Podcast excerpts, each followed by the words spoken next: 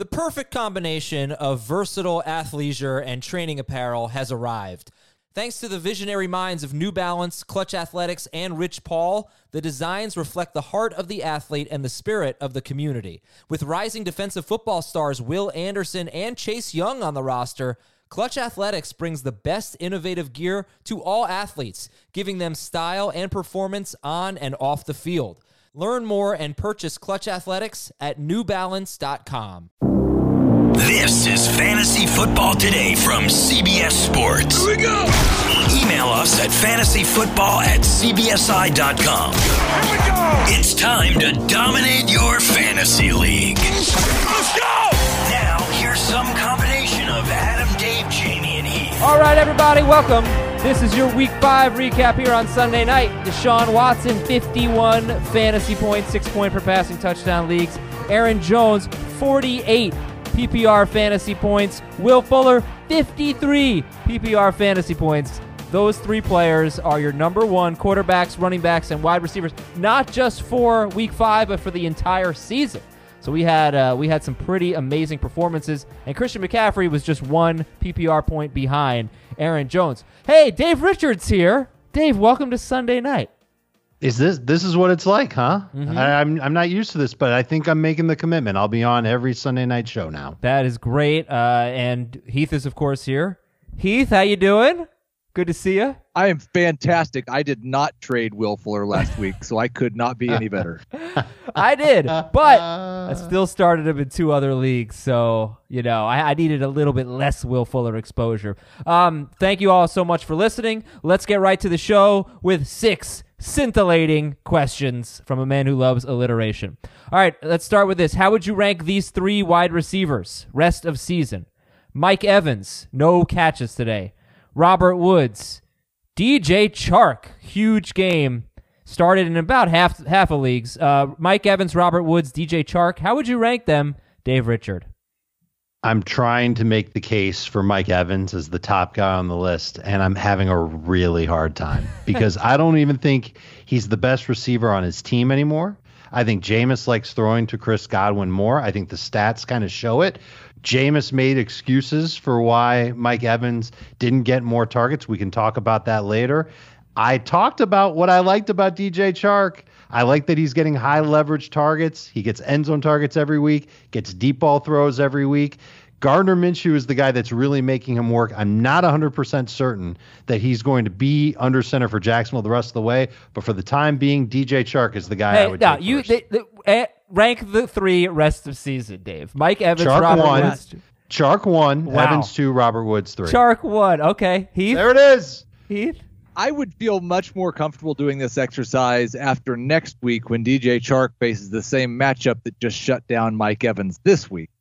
They go against the Saints. It will be interesting after Chark goes. We thought this was going to be a difficult matchup. If he does it again next week, I would probably have to agree with Dave that he's number one. As of right now, they would all 3 still be in my top 20 wide receivers rest of season.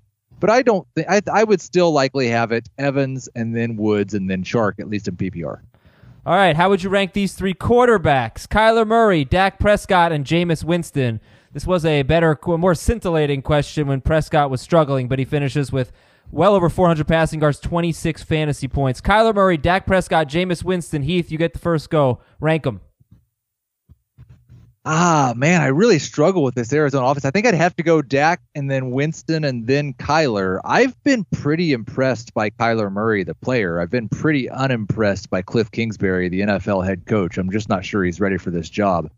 Dak struggled, but I do like how much they're throwing the ball. I like the options that he has in the passing game.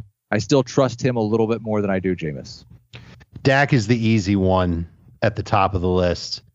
And I think I'm still going to take Jameis ahead of Kyler Murray. Although if it was just for, I think it's just the next couple of weeks, the next 2 weeks, I would take Kyler because they've got Atlanta in week 6 at home. That's going to be great for Kyler Murray. And then they're at the Giants in week 7. So 2 of the easiest matchups you could ask for Kyler Murray. And he's running the ball a lot more now. I think that he would be good for the next 2 weeks.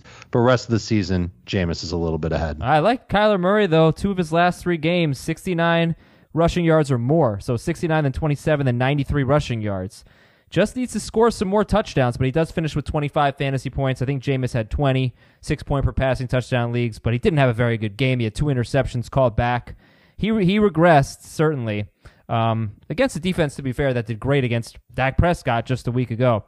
All right, so let's go to our third scintillating question. How would you rank these 3 running backs rest of season? Devonta Freeman, Joe Mixon, and the guy I sat in the 2 leagues I own him in, Josh Jacobs. Devonta Freeman, Joe Mixon, and Josh Jacobs. Huge game for Jacobs today. Dave. If you're asking me, Freeman is going to be 3rd, and then feet to the fire. Is that Dave, a sigh? Did I just drop a sigh? Nice. I'm really struggling between Jacobs and Mixon. I think Jacobs' offensive line is only going to get better once a couple of their injured guys come back. I don't think their schedule is particularly poor. I know that he's game flow dependent, but I think Mixon to a degree is as well. So I think I'm probably going to end up taking Jacobs ahead of Mixon and both of them ahead of Freeman. I don't know if I can hold myself to this between Jacobs and Mixon, and I don't know if recency bias is really what's making me choose Jacobs here. Take a stand, Dave. I said Jacobs first, Josh, but Jacobs. You know, it's on the take a stand meter. It's about a 2. I'll take Mixon still first. I'll take Jacobs second, and there is a wide chasm before I get to Devonta Freeman. I am scared to death of his situation right now. I'm glad he scored a touchdown. I hope that means you all get to go sell him for whatever, any pennies on the dollar that you can get. Mixon, then Jacobs, then Freeman. Okay. I was like, did his audio drop or something? Excuse me. No. Is it possible Freeman's the best one in PPR, though? I mean, look at his receiving totals in his last 2 games, 8 for 72, 5 for 40, and 1. He's had 3 or more catches in every game. At least he's doing that. Yeah, but that's he can't run the ball very well. He does not look like the same guy from 2 years ago, which is what I was afraid of. It's why I didn't draft him in any leagues. And there will probably be some weeks where at most he gets 3 catches. And Matt Ryan will have a little bit more time, and he will throw downfield, and he'll make Julio Jones worth that first-round pick. But I'm very nervous about Freeman. All right, fair enough. If you were drafting again today, and assuming Saquon Barkley is back next week, week 6, who is the first pick in your drafts? McCaffrey. Christian McCaffrey. It's not close. It's not close. He's on pace. It's Christian McCaffrey. He's on pace for 409 non-PPR fantasy points, 508 PPR fantasy points. He's on pace for like 2,700 total yards, or more like 2,800. He's on pace for more than 100 more fantasy points than the number 1 running back last year. It's staggering how good he's been. All right, we can go to the next one then. He also limped off late in the game against Jacksonvil, but it doesn't seem serious. He's fine. What do you think about the Chargers running backs? Now with Gordon getting almost all of the carries and Ekeler catching 15 passes? Catches are a lot more valuable than carries in fantasy. That may be especially true as bad as their offensive line has looked the last couple of weeks. I don't think it will remain that way all season long, and I still think that Melvin Gordon will eventually get to the point to where he overtakes and maybe gets to the point where he's getting 16, maybe 17 touches per game. But I was anticipating next week ranking Melvin Gordon ahead of Austin Ekeler in both formats. It may be another week away now. I agree with that. And we saw Gordon have 16 touches and Ekeler had 18 touches. It was just 15 of the 18 touches for Ekeler were catches. And it's smart for the Chargers to use him that way. He's really good that way. So you're probably going to see him continue in that role. And it especially made sense against Denver, because Denver's front seven, we talked about it coming into the week. A lot of question marks there. And the outside linebackers, I'm not sure how well they can do covering sideline to sideline. So it was smart of the Chargers to lean on Austin Ekeler, and he had been playing really well. Gordon just doesn't look great. It's his first game playing football since last year. Let's just see how he does. I'm sure in a couple of weeks, Melvin Gordon will be the better back for fantasy. Okay, and they both had almost touchdowns. Eckler's was receiving, and Gordon's was rushing. A couple of almost touchdowns for you there. Final scintillating question, number 6 here. Of these 3 guys, who is okay to drop? And please select all that apply. Miles Sanders, Ronald Jones, Stefon Diggs. Heath. only Miles Sanders would I feel good about dropping. Hopefully, there will be some weeks where you can feel comfortable starting both Thielen and Diggs. This was a little disappointing that Peyton Barber scored the touchdown, but we pretty much said we wanted to add Ronald Jones. We didn't feel great about him against this bad matchup. I still expect him to be the better running back in Tampa Bay over the rest of the season. Sanders is the only one you could drop. I don't want to, but you could.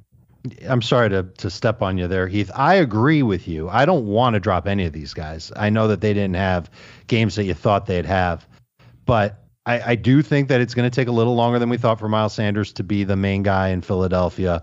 Jordan Howard, another touchdown. Jones looked good in spurts today. There were some runs that he had that really looked great. And then Stefon Diggs, it looks like he's going to be a boom or bust type of wide receiver 3 moving forward, where he does have 100-yard potential and he might occasionally get some touchdowns, but he's not going to be 8 or 9 touchdowns like we've seen from him in the past. The yardage probably won't get into quadruple digits on the season.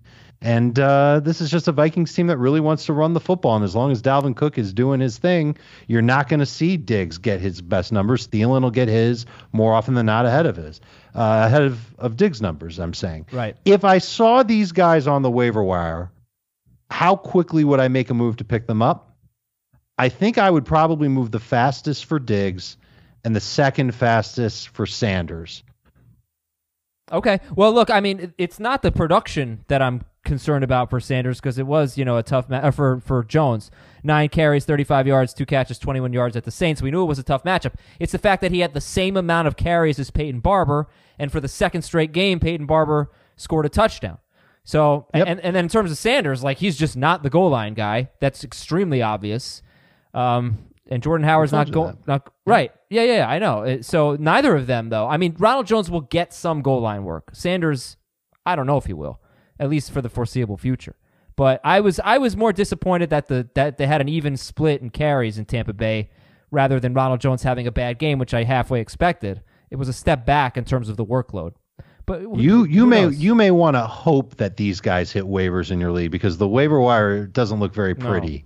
For week number 6. No, good segue. Let's go to the big news, then we'll take an early look at the waiver wire, and then we got winners and losers. Wait till you hear Heath's winners. I mean, what I look for guys that, kind of big change in fantasy value, kind of make people think a little bit. Heath really went for it. So good job. Were there 2 bigger changes in fantasy value than the 2 guys I chose? Well, I'm just saying, I don't know how you came up with it, I guess is what I'm saying. I think everybody listening should try and predict who Heath's 2 big winners are before he reveals them. All right. Tyreek Hill could play next week. Mason Rudolph left with a concussion. I think we all probably were, but I was physically ill. I was so upset when he was knocked out. I was glad to see him, get up, regain consciousness, and I don't know if he officially lost consciousness or not, but it looked like he did, and it was ugly. Wayne Gallman left with a concussion in the first half, and don't know if Barkley will be available, but they have a short turnaround. They have a Thursday game at New England. Amari Cooper left with an ankle injury. He came back, and then he had an awesome touchdown catch. He really abused Jair Alexander the entire game. Philip Dorsett left with a hamstring injury. It's not believed to be serious, and again, Thursday night game, Patriots-Giants. Pittsburgh wide receiver James Washington left with a shoulder injury. Christian McCaffrey had the cramps. Marquise Brown and Mark Andrews both left with injuries. They both came back. Same with Austin Hooper. So we thankfully don't have a big laundry list of injuries this week. Do we have anybody worth picking up? Let's take an early look at the waiver wire.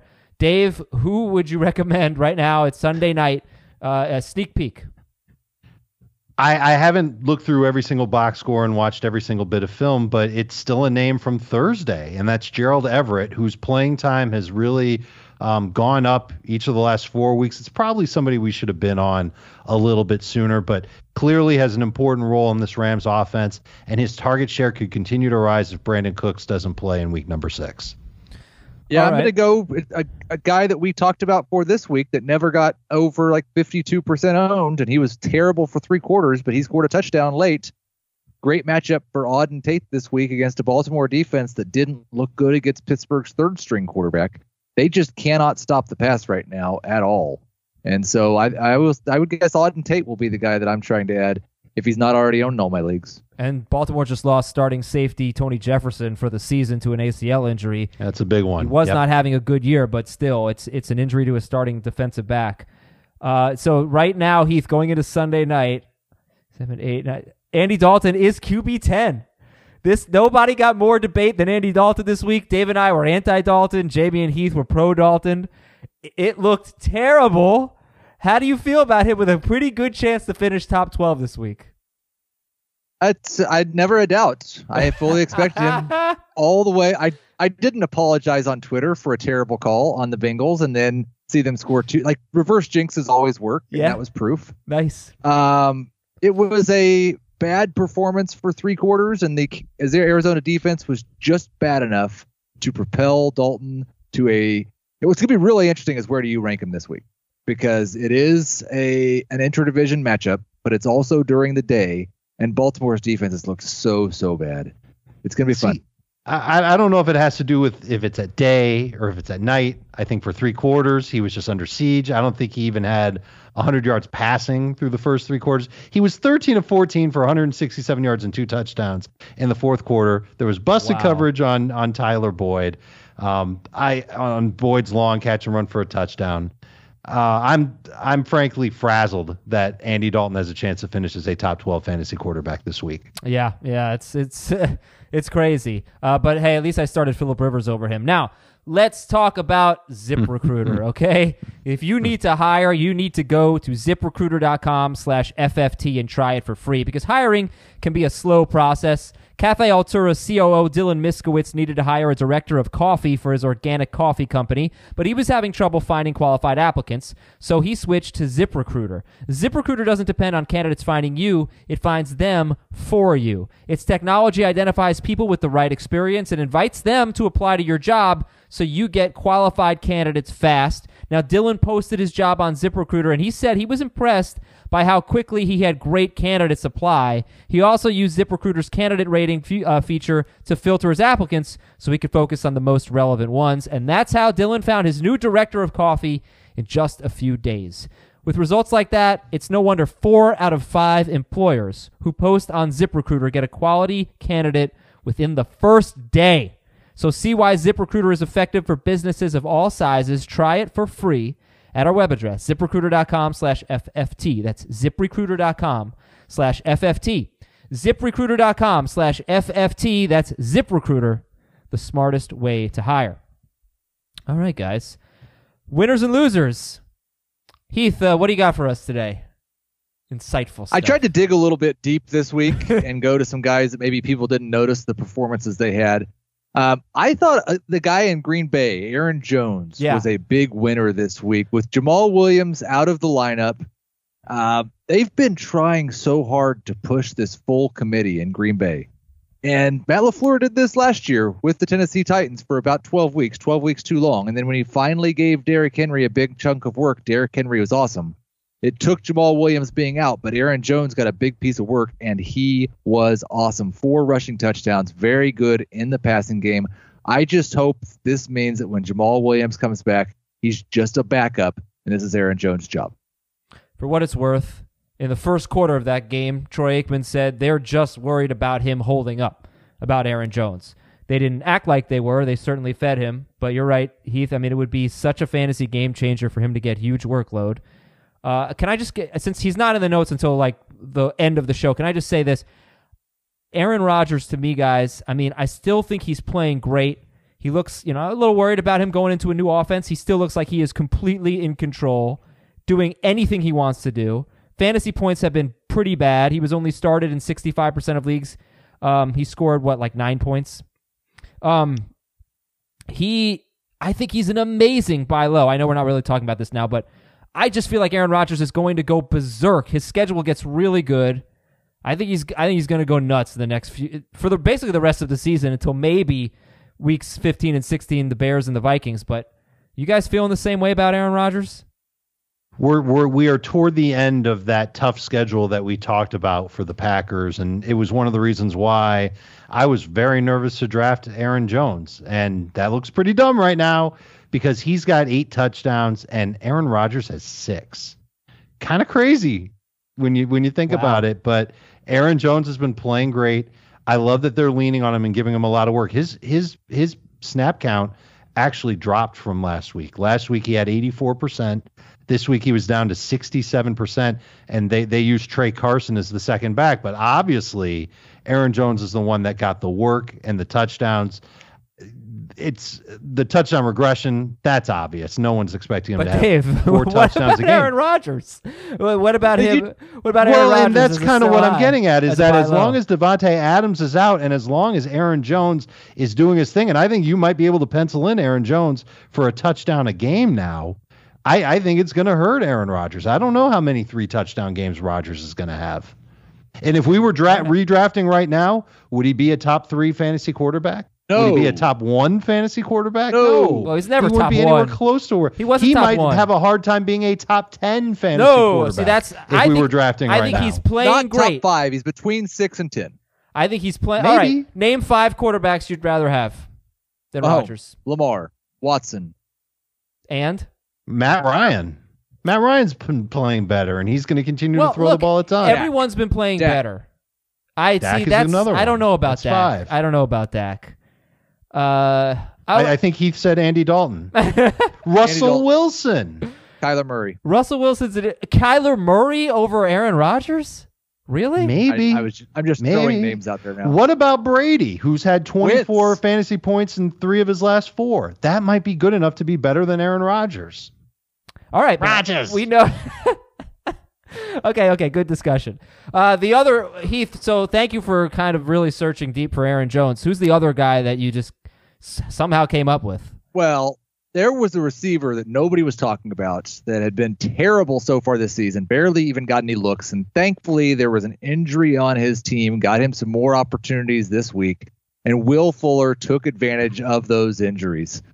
16 targets, 14 receptions, 217 yards, the greatest game of Will Fuller's life. More fantasy points that he had scored this entire season so far. Probably more points than his teammate DeAndre Hopkins has scored all season.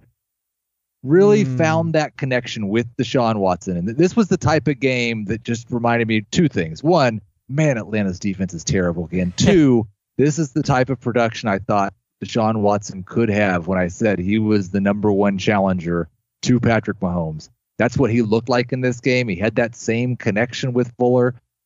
I don't know how I feel about Will Fuller over the rest of the season, but he gets the Chiefs and the Colts the next 2 weeks, so I really don't care. And then the Raiders. So Dave, before you respond, do you think, I just looked it up, and it's fairly close, do you think Will Fuller with his 53 PPR fantasy points outscored DeAndre Hopkins? Yes. It's no. Yes. It's no. No? DeAndre Hopkins in the first 4 games. It's no. Hopkins, what did he have in the first 4 games? He had, 35 plus however many catches he had, 10 plus 19, so that's 54. I think he beat him by 1. Woo! Well, that's good for him. No, he beat him by more than that. He beat him by more than that, yeah. It makes me nervous and frustrated as a DeAndre Hopkins fantasy manager, fantasy owner. That's one of his. I'm doing the non-PPR math on this. Okay. And it's 35 points that Hopkins had coming into week 5. Mm-hmm. That's his cumulative points for the week. And what did our guy Fuller have in non-PPR? He had 39 more. So that's more. He had more. In non-PPR, he had more. In PPR, he had fewer. Okay. So anyway, Aaron Jones and Will Fuller are Heath's winners. Dave, your winners are DJ Chark and Kyler Murray. Go for it. I think DJ Chark has earned himself some more cred, and it's up to you whether or not you want to call him a must-start guy, but I think he's a top 24 receiver moving forward, and Gardner Minshew's going to continue to look for him. It's the way that he's used in this offense. It's not the same type of Blake Bortles dink and dunk and, cover your eyes and throw a deep ball and hope that somebody with the same helmet as you catches it 30 yards downfield. Chark is making incredible plays. He has a size advantage over everybody that he lines up against. He's got a speed advantage over everybody that he lines up against. So it makes perfect sense that the Jaguars continue to lean on him. I think I don't want to say he's matchup proof because I've been using that term way too liberally lately. Against New Orleans next week. It could be tough, but we know that the Saints defense is a little bit rougher on the road than they are at home. Chark will be back at home, and I think that he can come through with at least another touchdown, if not 70, 80 yards on top of it. So that would put him in the top 24 range. And if you've got him, hang on to him.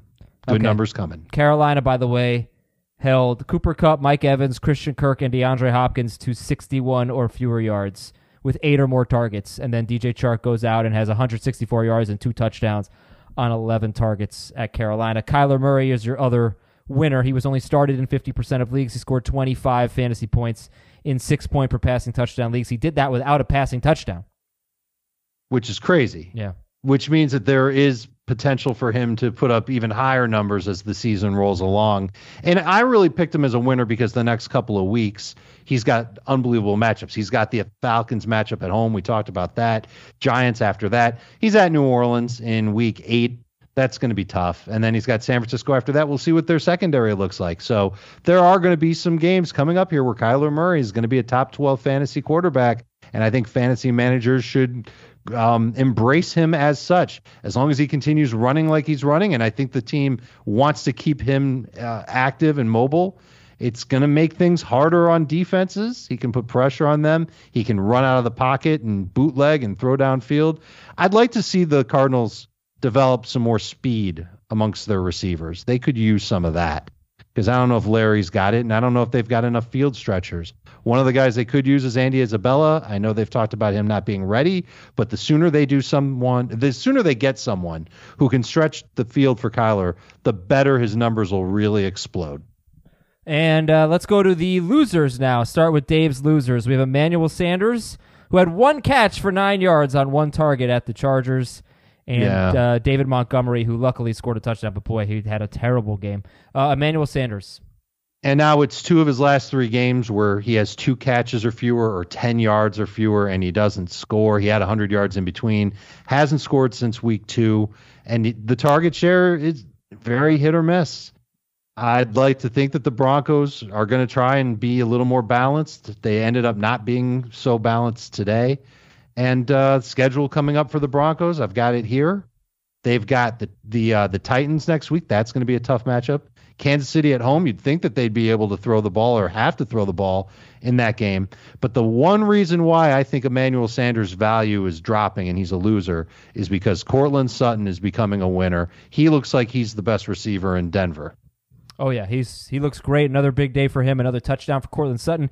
David Montgomery, so the game script was just completely flipped. I mean, I didn't think it was going to be a good Josh Jacobs game. Thought they were going to be trailing. I thought that Montgomery would get a ton of carries and score. He did score. He had 11 carries for 25 yards and a touchdown. He had 1 catch against Oakland. It was a really bad game for the Bears, who, by the way, lost Akeem Hicks, one of the best defensive tackles in football. So that didn't help. Yeah, that didn't help. But flying to England on Friday was really a curious decision. So what do you think about Montgomery going forward? He's going into his bye and takes a bit of a step back this week. 84% started.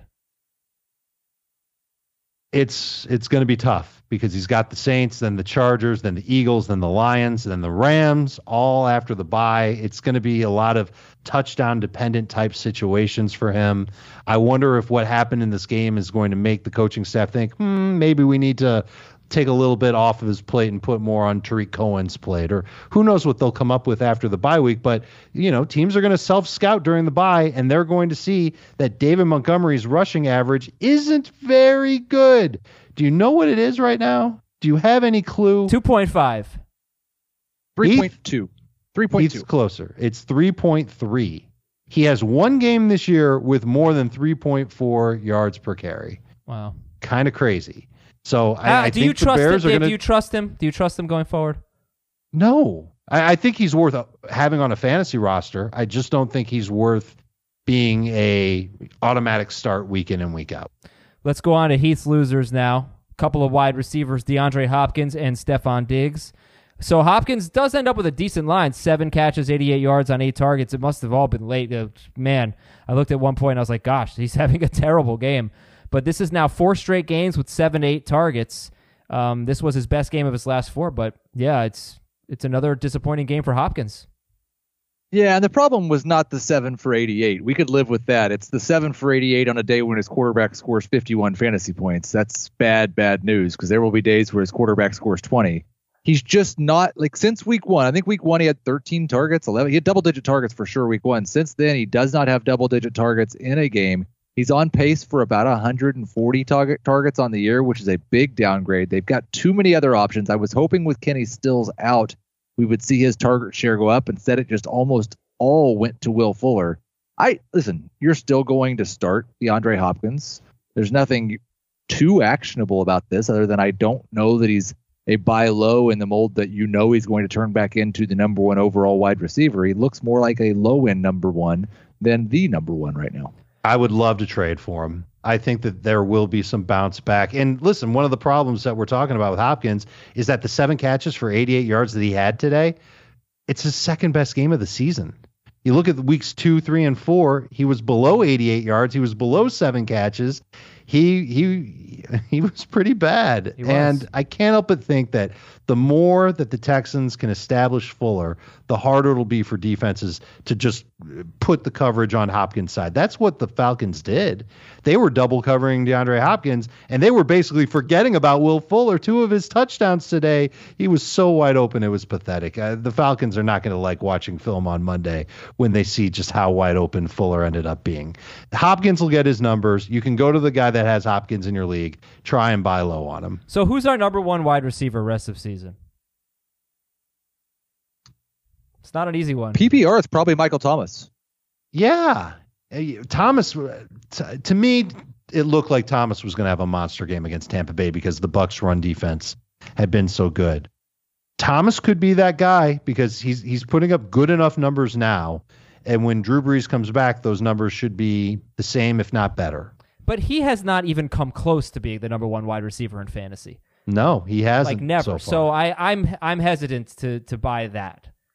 Well, which guy besides Hopkins who has been a number one wide receiver in the past? Like it's basically Antonio Brown who's not playing football anymore. I was going to say DeAndre Hopkins. Devontae Adams is going to be. Devontae Adams.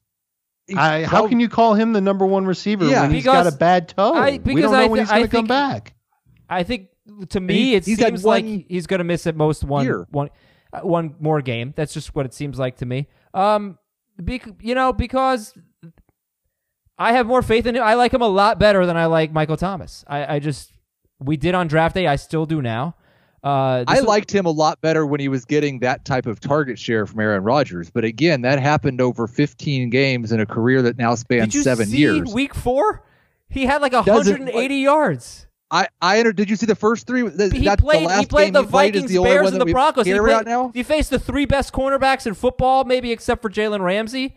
Like, the matchups matter. He had terrible matchups. I mean, just a few weeks ago, we were talking about Keenan Allen is the number one guy. Shouldn't care about that. Yes, he should. I mean, number one wide receiver in fantasy shouldn't care about that. I think you can make the case for Cooper, Amari, or Kupp.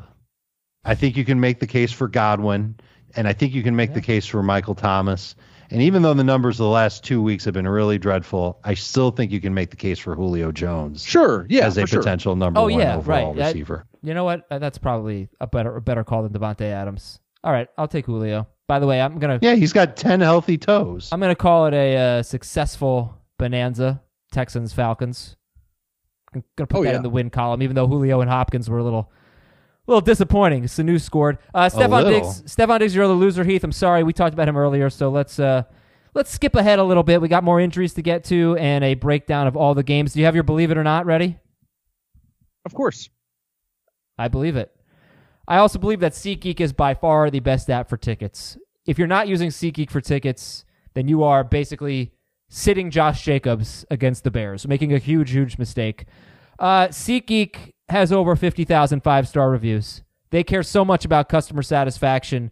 They are the ticketing app that cares about the customer experience. They make it very easy to buy tickets, and they make it very easy to save money when you're buying tickets. First of all, you're going to get great prices because SeatGeek pulls in tickets from all over the web, brings them all to one place, and tells you where the best deals are. It gives you a seating map, and it gives you all these dots on the seating map. The big green dots, those are the best values. Go ahead and buy those tickets. I use it all the time. I keep searching. for cheap seats to the Yankees games. Not any luck so far, but I'm going to be on SeatGeek over and over again until I get myself to a playoff game. So if you want to save an extra $10, all you got to do is download the SeatGeek app and use our promo code. It's FFT. The promo code is FFT on the SeatGeek app. That's $10 off your first purchase. One more time, everybody. Download the SeatGeek app. Use the promo code FFT for $10 off your first SeatGeek purchase. All right, more news and notes. Mentioned Akeem Hicks left with an elbow injury. Xavier Rhodes got dinged up, but he came back in the game. Tight end James O'Shaughnessy, or as the cool people would say, O'Shag Hennessy, he left with a knee injury. Brandon Williams played for Baltimore, and their run defense was very good. Tony Jefferson tore his ACL, mentioned that. Green Bay cornerback Kevin King, I did not think he was going to play. He ended up playing, and he got hurt again. Aggravated his groin injury. They got Detroit next week. Corey Linsley left with a concussion. That's Green Bay's center.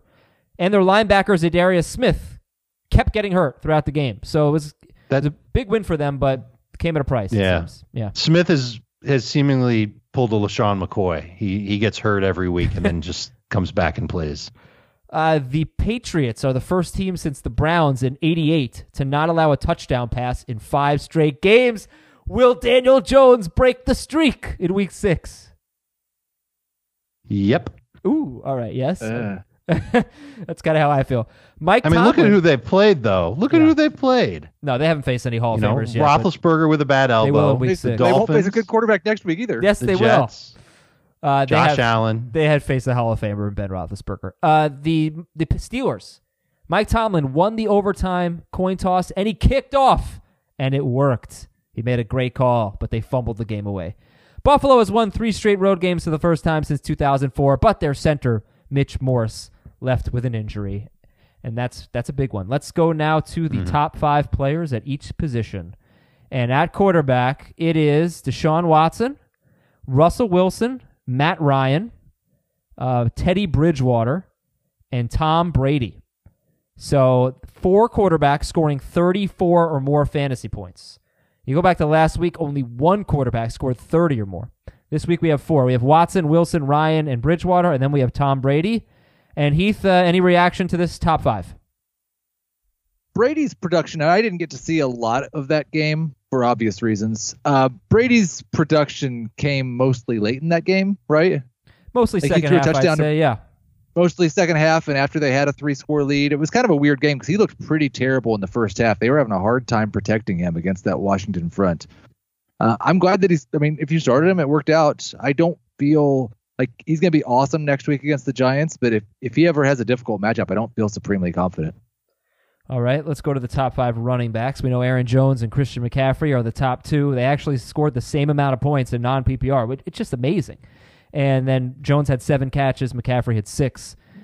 Josh Jacobs, 3. Phillip Lindsay, 4. Very interesting game for Phillip Lindsay. 15 carries, 114 yards and a touchdown, plus 4 catches, 33 yards.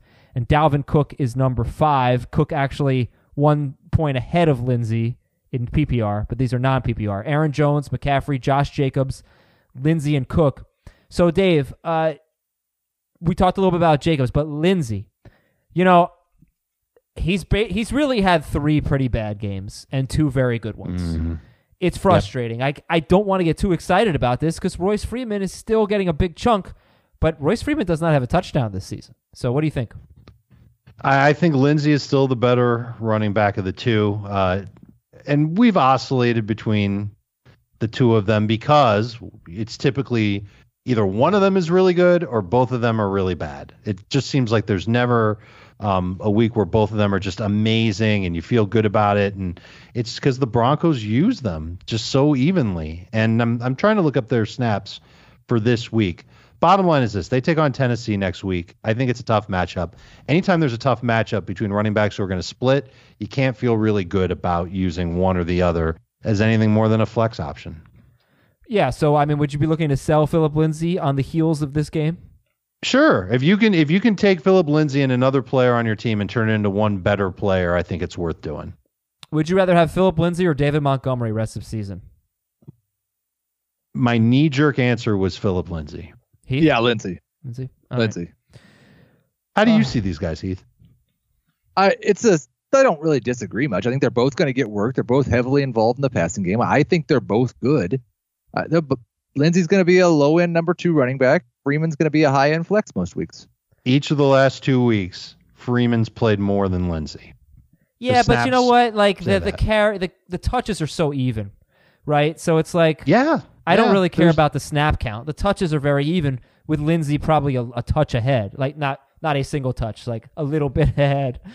But you know, let me check the stats going into this week, because 2 weeks ago, Philip Lindsay had all of the carries inside the 5, and still he has going into this week he had 5 of them, and Freeman, this is interesting, had none.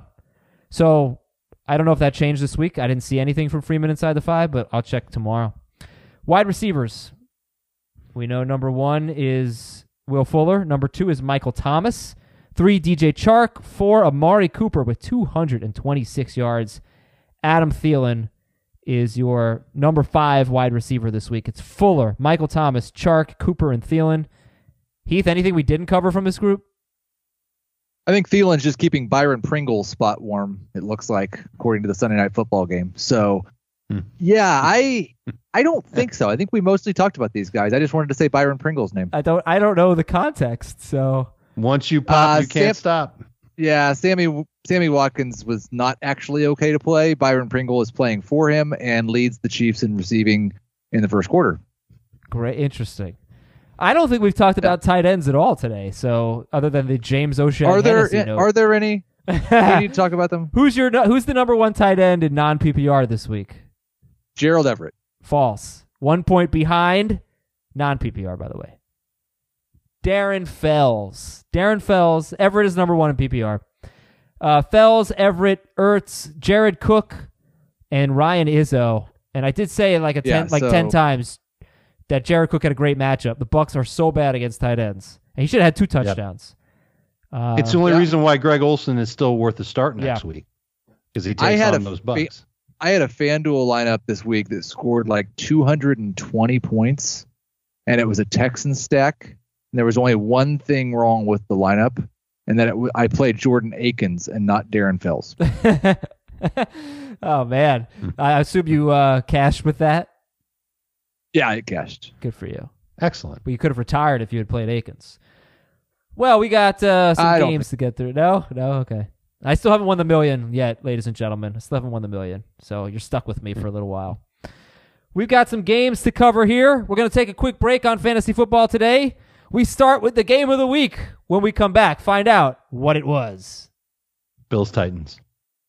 What's up, everyone? I want to tell you about a car that you are going to love. Check it out. The all-new Hyundai 2024 Santa Fe is equipped with everything you need to break free from the dull work week and embark on an adventurous weekend with your family. The all-new Hyundai Santa Fe's features like available H-Track all-wheel drive, standard third-row seating, I love that, available dual wireless charging pads ensure that you can take on any adventure. So let's say you're ready to take the family on a camping trip or something like that. The Santa Fe is perfect for you. You've got all-wheel drive. You can load everyone up in the third row. It's time to start being adventurous, and you need the right car, and that's the Hyundai 2024 Santa Fe. Learn more about the all-new Hyundai Santa Fe at HyundaiUSA.com. Call 562-314-4603 for complete details. Game of the week, Minnesota 28, Giants 10. What is the first one I put in the notes, and it stayed first. I didn't change the order. I don't know why. So believe it or not. Oh, yeah. Adam Thielen is a top 10 wide receiver rest of season. Not, as Borat would say. I'm not going to believe it. I don't believe it either. There will still be good games where Diggs is good, but I mostly took out of this, and it's still the similar situation. I gave this stat on FFT today. They've now won 5 games since they changed offensive coordinators. They've not thrown more than 28 passes in a win yet, and I think they're going to win more games than they lose over the rest of the season. I do not believe we're going to see very many games when both Thielen and Diggs are startable. The difficult thing is, don't really know which one it's going to be on a week-to-week basis. I would bet on Thielen most weeks over Diggs, but there's going to be weeks where Diggs is good and Thielen's not. I agree. I think Thielen is the one that just is in better. He's got the better chemistry with Cousins. I think Cousins likes throwing to him a little bit more than Diggs. And target share says it. Would you believe that he is currently a top 10 receiver in non-PPR? I have not checked PPR. That's where it came from, Dave. Yeah. Oh, I would believe that. Got it. So you'd believe that he's a top 10 receiver now, but can he do it the rest of the way? No. I'm thinking as long as Dalvin Cook is doing his thing, it's going to be hard for Thielen to keep it up. But, guys, I think it's pretty interesting that Thielen's coming off a 6-yard performance. Diggs is coming off a 100-yard performance. And Thielen was started in 98% of leagues. Diggs was started in 67% of leagues. So that tells me there is a big difference in the way they are perceived by the fantasy owners. For the Giants, anything to say here? I mean, would you hang on to Golden Tate? He's 82% owned. He had 3 catches for 13 yards on 6 targets. I definitely would. All right. Why? Why would you? We didn't learn anything. Like, it was a terrible matchup against Minnesota. It was his first game back. He had no rapport with the quarterback. No one should have expected anything good from Golden Tate in this game. We picked him up, I hope, knowing that. He was owned in 82% of leagues, only started in 22. This was a feel-it-out game. If he's terrible next week, then I'd drop him. Once Saquon's back, and if Saquon's right, it's going to hurt all the target volume of everybody in this offense, and he's not going to be number 1 or number 2 or number 3 because Saquon Barkley will be up ahead of him. I don't see any reason why if you hung on to him this long, you want to keep him, you go right ahead. But I don't think there's ever going to be a week where we go, oh, you got to start Golden Tate for this reason and that reason. I don't think it's happening. I think you can let him go. Sterling Shepard was wisely started in just 55% of leagues. He ended up with 5 catches for 49 yards. He did have 10 targets, and he should have had a touchdown. Daniel Jones missed him in the end zone, and he actually had 2 end zone targets. I would disagree with wisely. Why? There's no reason why Sterling Shepard should have been started. He should have been good in this game, and I should have been right. Oh, he had 10 targets and an almost touchdown. Any receiver that has 10 targets and an almost touchdown, you would say he should have had a good day. He did not get Xavier Rhodes. I thought they would have Xavier Rhodes on him, and they didn't. I mean, I'm not saying he was never on him, but Xavier Rhodes just stayed. It seemed like on one side of the field. He was on Darius Slayton a lot. All right, moving on. Buffalo 14 and Tennessee 7. The other game of the week. Sorry, there we go. Dave, any takeaways from Buffalo and Tennessee? Tennessee should have won the game. They had 4 missed field goals. One was blocked. They had 2 touchdowns on one drive called back by penalties. Henry had one of them, so he could have had a 2-touchdown game. A.J. Brown had the other one. He could have had another touchdown. This Titans offense just continues to just make me mad. When I watch them, I get upset. I don't know how you could... I forgot about Believe It or Not. So Heath is probably the upset one here. Heath, believe it or not. Is there a Believe It or Not for this game? Because I would believe that there's nothing good that fantasy managers can learn from this Bills-Titans game. It was defensive, and there wasn't a lot of really good things to come out of it fantasy-wise. Heath, what do you have to say about it? Believe it or not, Delaney Walker should be dropped. Dave, you go first. You believe it? Believe it. No. I mean, I don't think there are 12 better tight ends, but you could drop them, I suppose. Believe it or not, Josh Allen is a fantasy starter when he's not on a bye next week. He was awful in this game. He scored 20 fantasy points. I don't like him. He scored 20 fantasy points because somebody took a short pass a long way. I don't like him. Okay, so the answer's not that. But he has 3 rushing touchdowns this year. New England 33, Washington 7, Heath.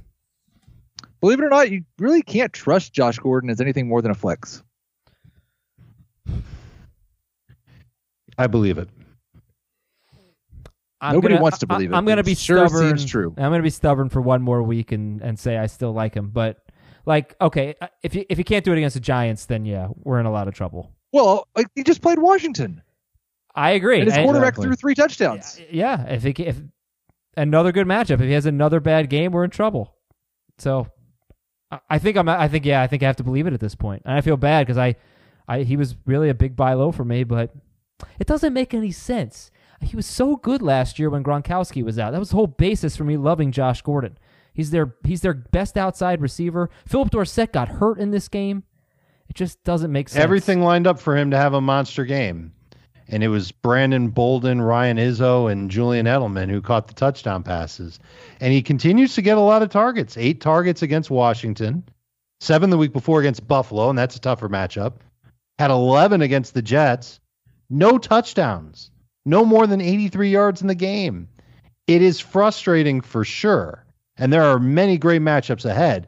And I'm positive the Patriots would like to try and get him going so that he's a dangerous threat for the playoffs. They're not really concerned about our fantasy squads, of course. But when I watch him, it feels like he's not plugged in the way other players on this team are plugged in. And I wonder if that's what's holding him back from being a great stat producer. Heath, anything from the Redskins? Yeah. Byron Pringle is now up to 75 yards and a touchdown, and Patrick Mahomes just threw a laser beam. Okay. Thanks for, I'm DVRing the game. So please, I have my Sunday night ritual. I do the dishes, I clean the kitchen, and I watch the game, and you are destroying it. Now you have to come over and do my dishes. Heath, anything from the Redskins here? No. Okay, good. You're not going to learn a whole lot. I still have a lot of interest in Terry McLaurin. I think he'll be a good number 3 wide receiver for much of the year. I don't like McLaurin as much catching passes from Colt McCoy. I want the Redskins to go back to Case Keenum.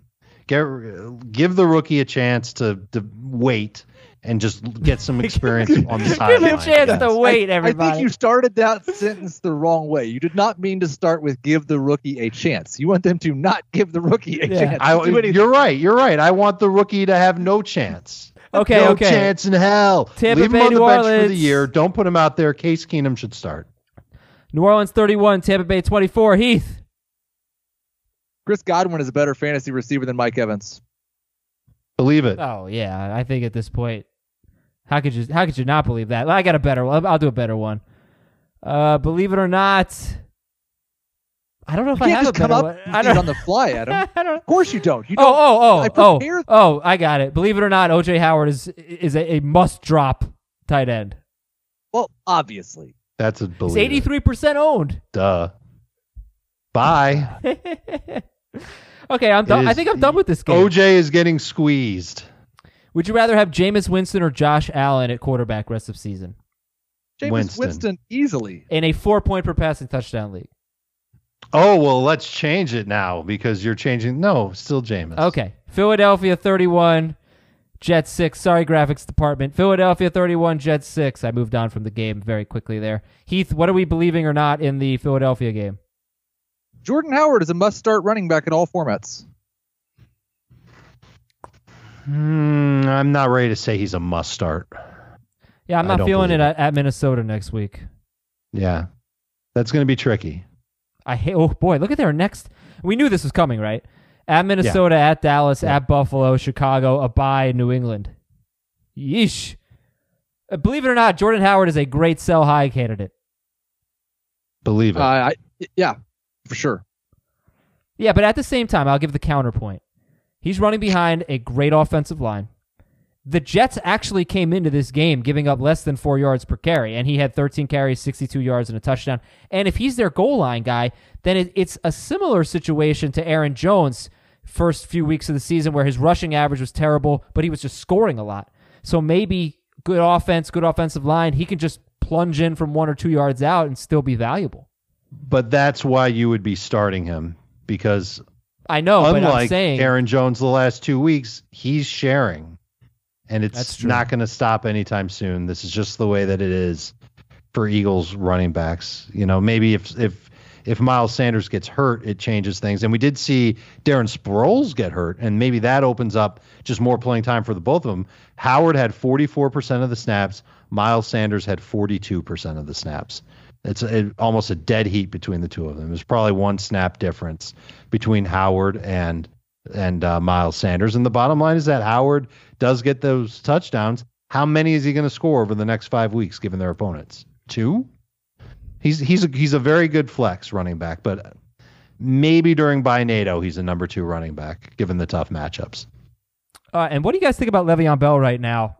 You know, the Jets, they're starting a third-string quarterback, and Bell has averaged 2.9 yards per carry. He does have a ton of receptions, though.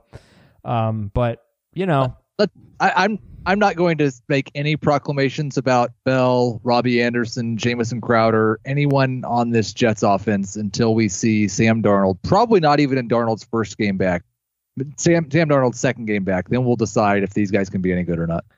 Oh, yeah. By the way, Chris Herndon, all the Jets, I think, are waiver wire guys. If Darnold's back next week against Dallas, even though they're playing tough defenses coming up, Dallas, Patriots, Jaguars. You don't want to use them.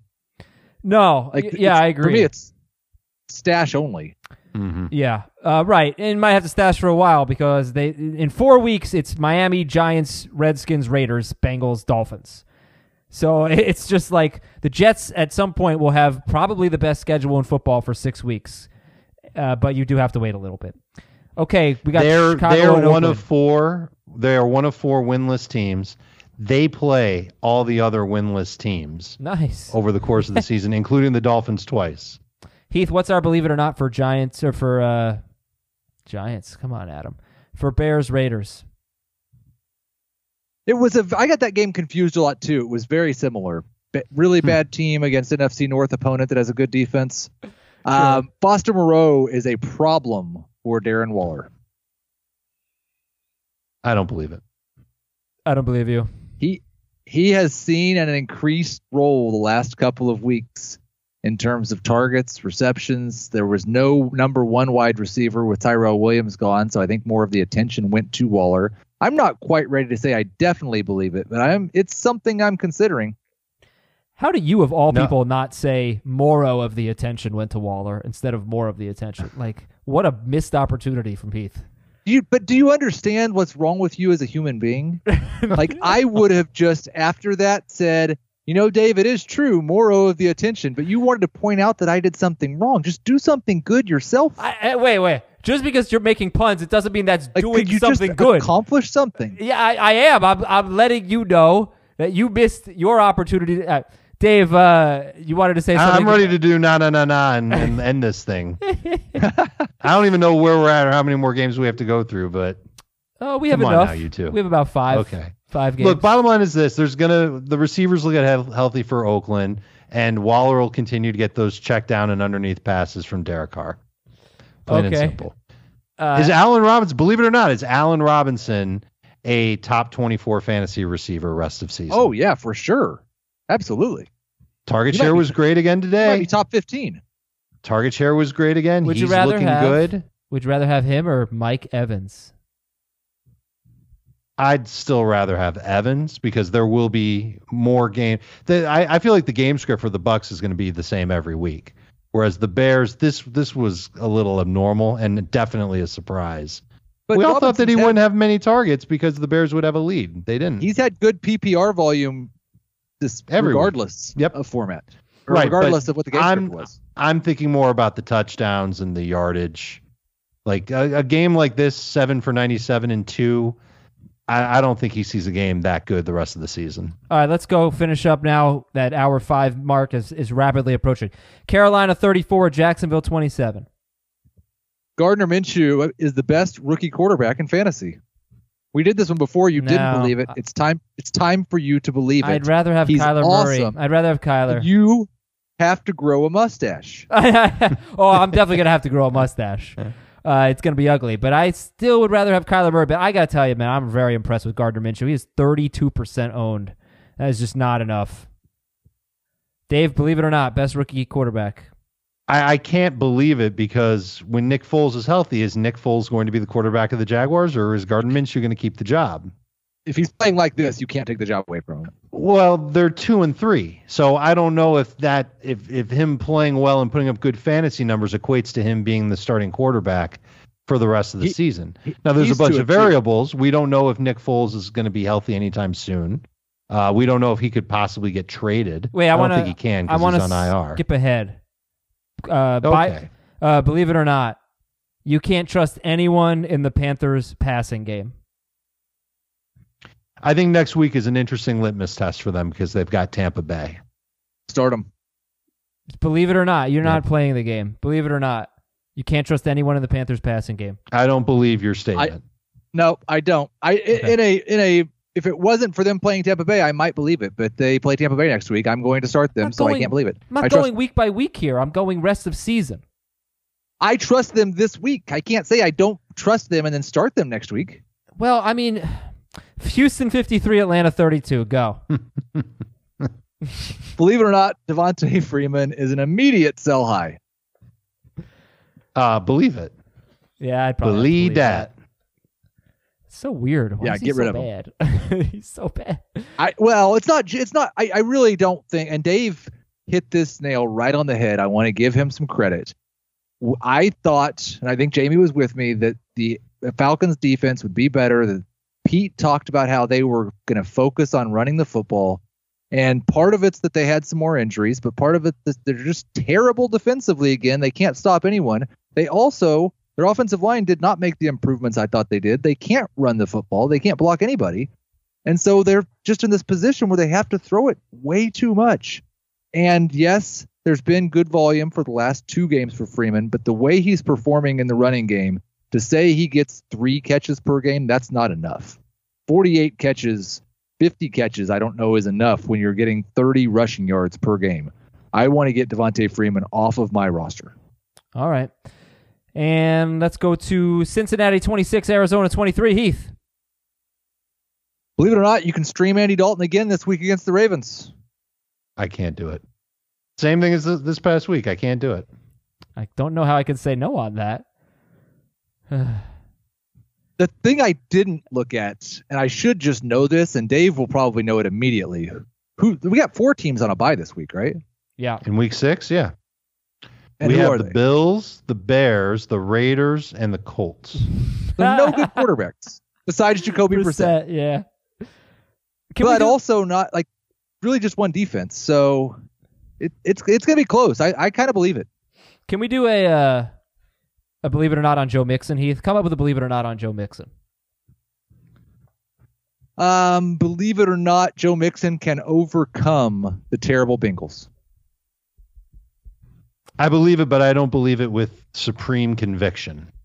I think he can still be a relevant fantasy running back, but probably more of the top 15 variety than a top 12 variety, which means that I'm probably pulling back on what I said on Friday, which is that I'd rather have Mixon than Gurley rest of the year. He had 100 total yards in this game. I do think AJ Green is going to really help him if he ever gets back. All right, we got to, let's see. Win. 3 more games? 3 more games. 3 more minutes. Believe it or not, the league is already catching up to Lamar Jackson and the Ravens' new offense. You know, maybe, but he's running so much that I don't know, not sure it matters. We only had, 13 fantasy points today? Yeah. Yeah, this was his first bad game of the year. And if this had happened week 1 last week. If this had happened week 1, you know what I'd be saying right now. Yeah. But it's happening in week 5, and I'm more than willing to give Lamar Jackson the benefit of the doubt, but his passing just hasn't looked as good. And it makes a little bit of sense when you think about it, because he's not comfortable in the pocket. He's not taking on the Dolphins and the Cardinals anymore. And he's got to rely on his legs a lot more, and he's turning the ball over a lot more. 2 of those 3 interceptions today were absolutely not his fault. Yeah. Both of them, like one of them, Mark Andrews just basically handed to the defender, and I don't think it was actually an interception. That one you're right on. The other one bounced off of Andrews' helmet. Hey. So was that an on-target throw or not? It hit him in the helmet. I mean, I'll go back and watch it and let you know, but I'd probably lean toward both of them not being his fault. Somewhere. All right. Well, so you've already told me you'd rather have him than Aaron Rodgers. So how are you going to tell me you believe this? You can't possibly believe this. I don't believe it at all. Okay, that's fine. No, it's reactionary. Did you know that James Conner has 10 straight games with no more than 15 carries and no more than 65 rushing yards? I did not know that. Isn't that interesting? We'll have to talk about that later on in the week, but that's something. And how about he had 0 catches today after having 8? Yep. On Monday? He did score, though. That was good. Denver 20, Chargers 13, Heath. Believe it or not, Courtland Sutton is the second best wide receiver in the AFC West. No, don't believe it. No, no chance. He might be third. Tyreek, Keenan Allen, Courtland Sutton. Yeah, that makes sense. Okay, let's see if I can get one more thing out of this game. We talked about Philip Lindsay. No, that's it. Believe it or not, Mike Williams is droppable. He was the number 1 target. Targets. 13 targets in this game. I know, and what did he do with them? I would. He scored 13 fantasy points in PPR. Not good enough. Yeah, I'm not dropping him, Dave, but I don't think it's crazy to drop him. I agree. I think if you can keep him, you should, especially in PPR. But I wonder if you see him trickle off of non-PPR rosters this year. You're worried about Keenan Allen? I'm a little worried about Keenan Allen. It's 2 bad games in a row. Yeah, so what? Bad games. There was no connection with Rivers and Allen. Well, so that's the thing. So are you telling me that you're worried about that? They've been playing together for 5 years, and they've had a great connection basically every year, and now we're worried because it's 2 bad games? I am a little bit concerned, yes. I wonder if there's a little injury there. I wonder if there's something wrong. 4 for 18 is absolutely awful. Yeah, it's bad. It's 2 bad games. Right. Last week, though, didn't he have a touchdown called back against Miami? I think he did. I don't remember. I think he did too. I just think that I didn't watch closely enough to know whether or not Chris Harris shadowed him. But if that was the case, then it makes sense why he didn't get a lot of targets and didn't have a big game. Green Bay at Dallas. Green Bay gets the win. They're 4-1. Heath? Believe it or not, Aaron Rodgers is not a top 10 fantasy quarterback. Don't believe that at all. Not wrong. It's very wrong. I mean, it's currently factually true. Yeah, that's not what we're talking about here. He's had the toughest matchups in football. Do not believe it. Absolutely not. I think it's really close because I'm pretty sure I could name at least 7 quarterbacks I'd rather have. Let's see if I can name 10. Mahomes, Wilson, Watson, Jackson, Dak, Ryan, Brady, Wentz. All right, that's 8. I think that you are going to feel very, very silly about this conversation in like 5 weeks. That he is going to destroy the NFL. And we're going to be like, oh my gosh, remember when we didn't believe strongly enough in Aaron Rodgers? Because he's playing great. He just kept handing it off at the goal line.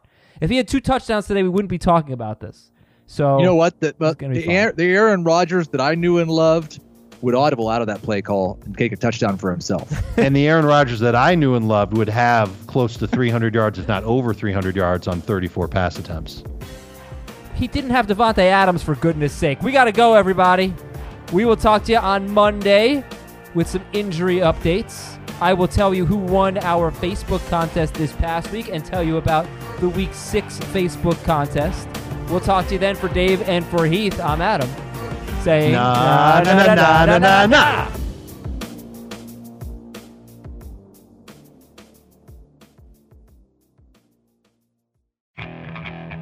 Okay, picture this. It's Friday afternoon when a thought hits you. I can waste another weekend doing the same old whatever, or I can conquer it. I can hop into my all-new Hyundai Santa Fe and hit the road. Any road. The steeper, the better. Because my all-new Santa Fe is available with H-Track all-wheel drive, so I can hit the trail without a worry in the world. Heck, with 3 rows and best-in-class rear cargo space, I can pack the whole family in with all our gear. We've got available dual wireless charging for our phones, so we'll never lose touch with civilization, and we won't lose touch with the primordial power of Mother Earth. So which is it? Waste the weekend or do something a little more epic? And conquer it in the all-new Hyundai Santa Fe. Visit HyundaiUSA.com or call 562-314-4603 for more details. Hyundai, there's joy in every journey.